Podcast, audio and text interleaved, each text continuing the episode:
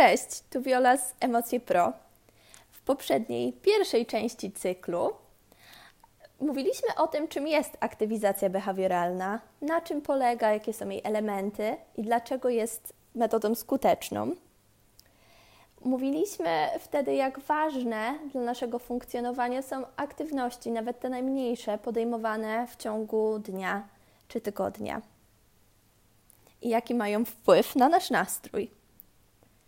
Dziś e, chciałabym omówić drugi krok aktywizacji behawioralnej, już taki praktyczny, który polega na monitorowaniu własnego nastroju i zachowania. Dlaczego monitorujemy swój nastrój i zachowanie?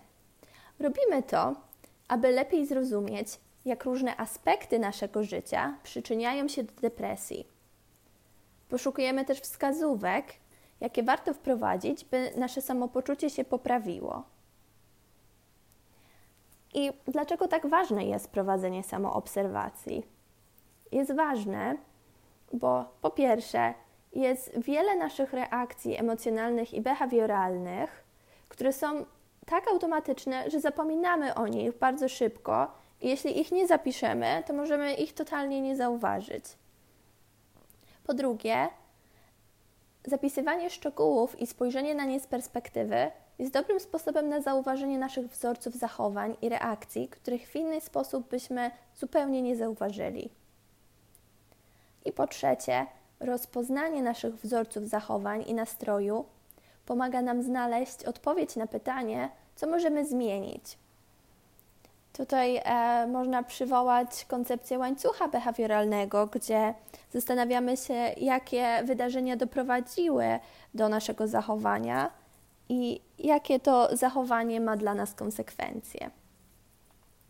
Więc jak zacząć monitorować własne zachowanie? Na początek pomocne będzie obserwowanie swojego zachowania i doświadczanych emocji i nastroju zmieniającego się godzina po godzinie.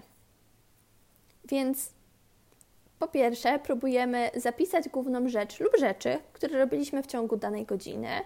To może być robienie zakupów, oglądanie telewizji, leżenie w łóżku. Drugie, po drugie, określamy, jak się wtedy czuliśmy, e, określając emocje.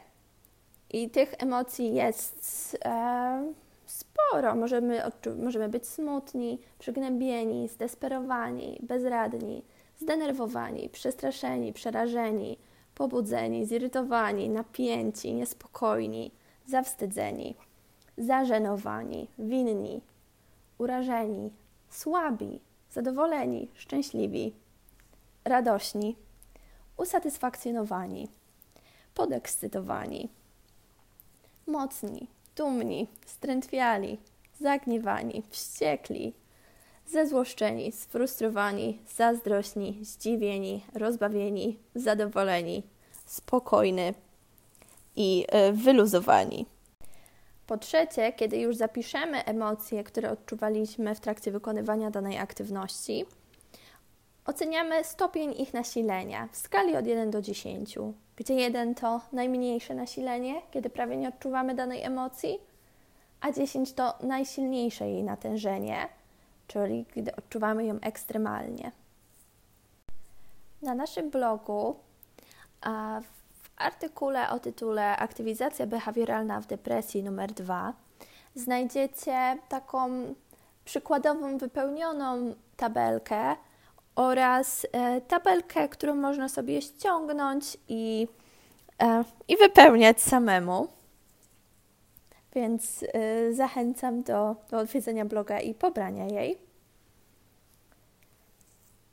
Dobrze, jak już wiemy, jak monitorować własne zachowanie, to może zastanowimy się, jakie mogą być możliwe przeszkody, które utrudnią nam wykonywanie tego zadania.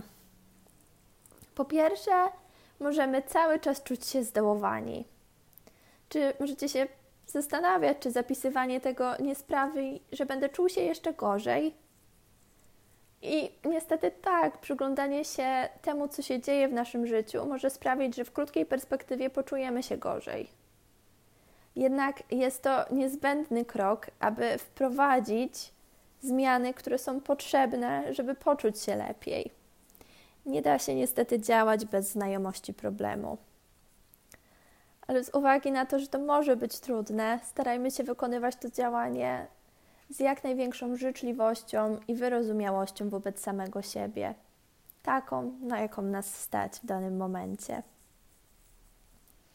Kolejne myśli, które mogą się pojawiać, to może być, że nie robię zbyt wiele, nie będę mieć co zapisywać. Ale zawsze coś robimy. Nawet tak zwane nic nie robienie jest tak naprawdę robieniem czegoś, jeśli bliżej się temu przyjrzymy. Na przykład możemy zapisać, że spędzamy godzinę siedząc zatopieni w myślach. Możemy zapisać, że po prostu leżymy w łóżku czy, czy na kanapie. Kolejna przeszkoda, która może się pojawić, to to, że być może nie chcemy zapisywać rzeczy, które robimy, bo nie chcemy, żeby inni się o nich dowiedzieli. I to jest tak, że my możemy zapisywać tyle rzeczy, ile chcemy ujawniać. Możemy używać jakichś skrótów albo szyfru na oznaczenie jakiejś czynności. Ważne jest po prostu, żebyśmy my wiedzieli o co chodzi i żeby znalazł się, się ślad, że to zachowanie wystąpiło. I ostatnią przeszkodą, która może się pojawić, jest to, że zapisywanie jest męczącym wysiłkiem i może brakować nam przekonania, że, że będzie to pomocne. I tu trzeba nadmienić, że to podejście, aktywizacja behawioralna pomogła bardzo wielu osobom wyjść z depresji. Jest to metoda o udowodnionej skuteczności badaniami. I tak, to prawda, że potrzebujesz w to włożyć czas, wysiłek i determinację, ale są naprawdę duże szanse, że okaże się to dla Ciebie skuteczne. Mamy również przygotowane kilka wskazówek, które mogą ułatwić monitorowanie własnego zachowania. Warto nosić e, dziennik aktywności i nastroju oraz długopis ze sobą, aby zapisywać rzeczy na bieżąco. Tak samo e, warto wydrukować sobie te dzienniki na, na cały tydzień, żeby już y, były, były gotowe i na nas czekały. Ustaw sobie przypomnienie w telefonie, by przypominał Ci o wypełnianiu dziennika rano i wieczorem żeby w, w biegu jakichś spraw y, też nie zapomnieć.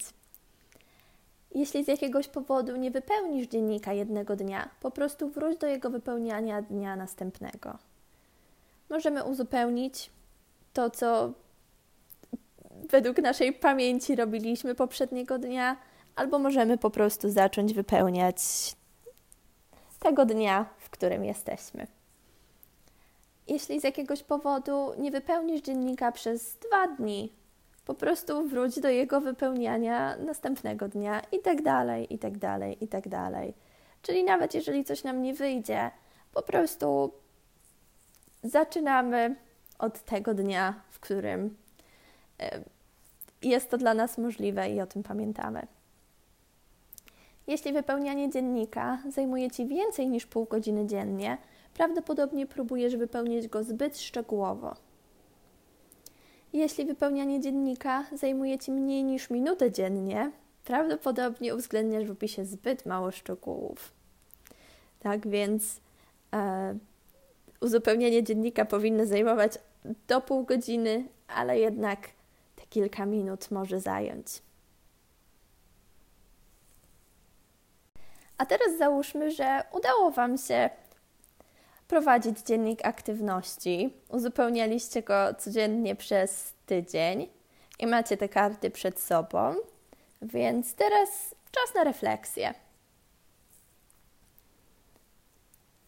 I tutaj mam kilka sugestii, na co, na co możemy zwrócić uwagę. Po pierwsze, monitorujemy, jakie aktywności były związane z pozytywnym i negatywnym nastrojem.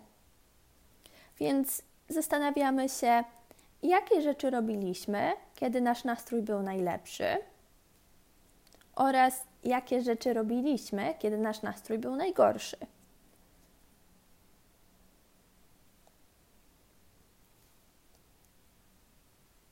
I dalej możemy się zastanowić, jak ma się ten nasz zaobserwowany nastrój do tego, czego się spodziewaliśmy.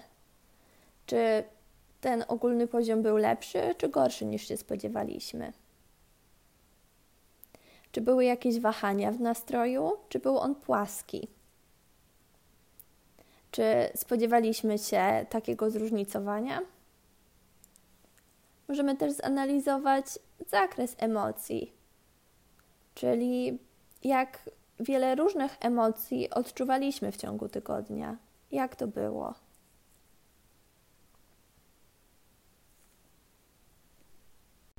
To, jak odpowiadamy na niepomyślne wydarzenia i emocjonalny dyskomfort, może decydować, jak szybko wyjdziemy z depresji.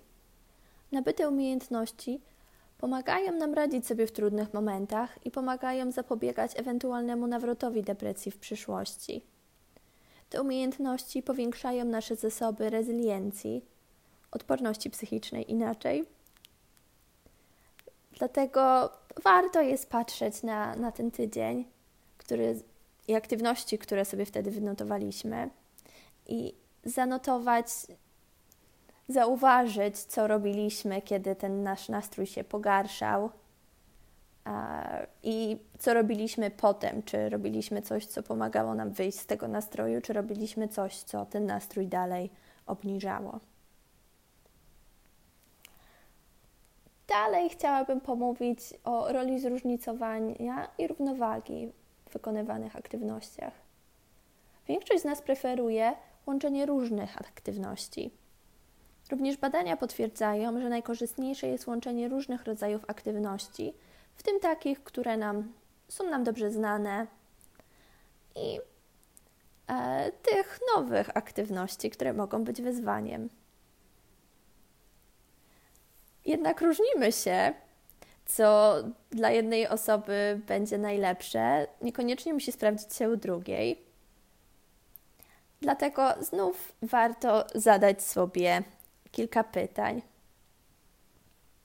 Zastanawiamy się, ile czasu w minionym tygodniu spędziliśmy z innymi, ile czasu spędziliśmy samotnie, ile czasu spędziliśmy na zewnątrz, a ile wewnątrz, ile czasu spędziliśmy na jakiejś relaksującej czynności, a ile na aktywności fizycznej.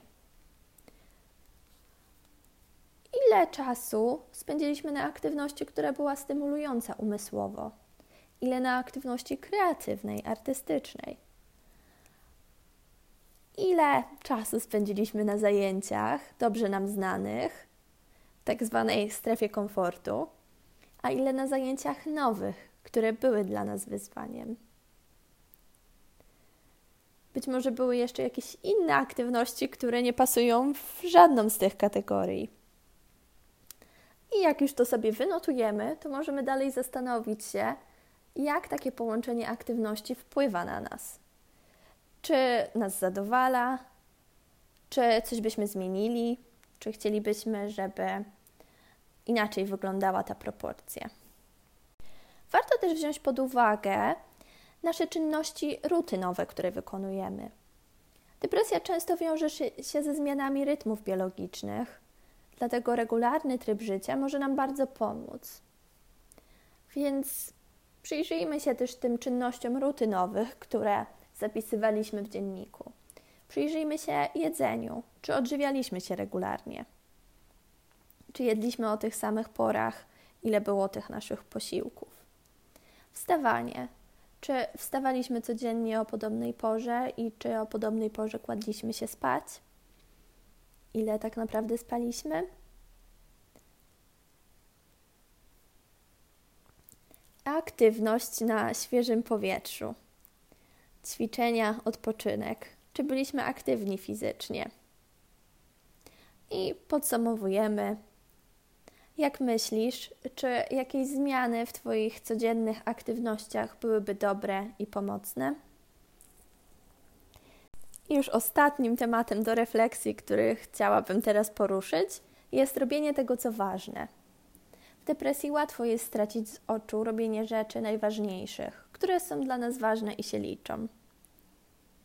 Dlatego warto zadać sobie pytanie: z rzeczy, które robiliśmy w minionym tygodniu, które były dla nas najważniejsze? Jakie aktywności dały nam największe poczucie osiągnięć? Jakie są rzeczy ważne, których nie udało się zrobić? Czy są jakieś rzeczy mało ważne, mało ważne aktywności, na które wolelibyśmy poświęcić mniej czasu? To tyle na dzisiaj ode mnie. Wszystkie te rady są spisane również na blogu. Tam też znajduje się dziennik do pobrania, dzięki któremu możemy monitorować swój nastrój. Znajduje się także cała taka książeczka z opisem właśnie tego kroku aktywizacji behawioralnej do pobrania. Dziękuję Wam bardzo. Miłego dnia.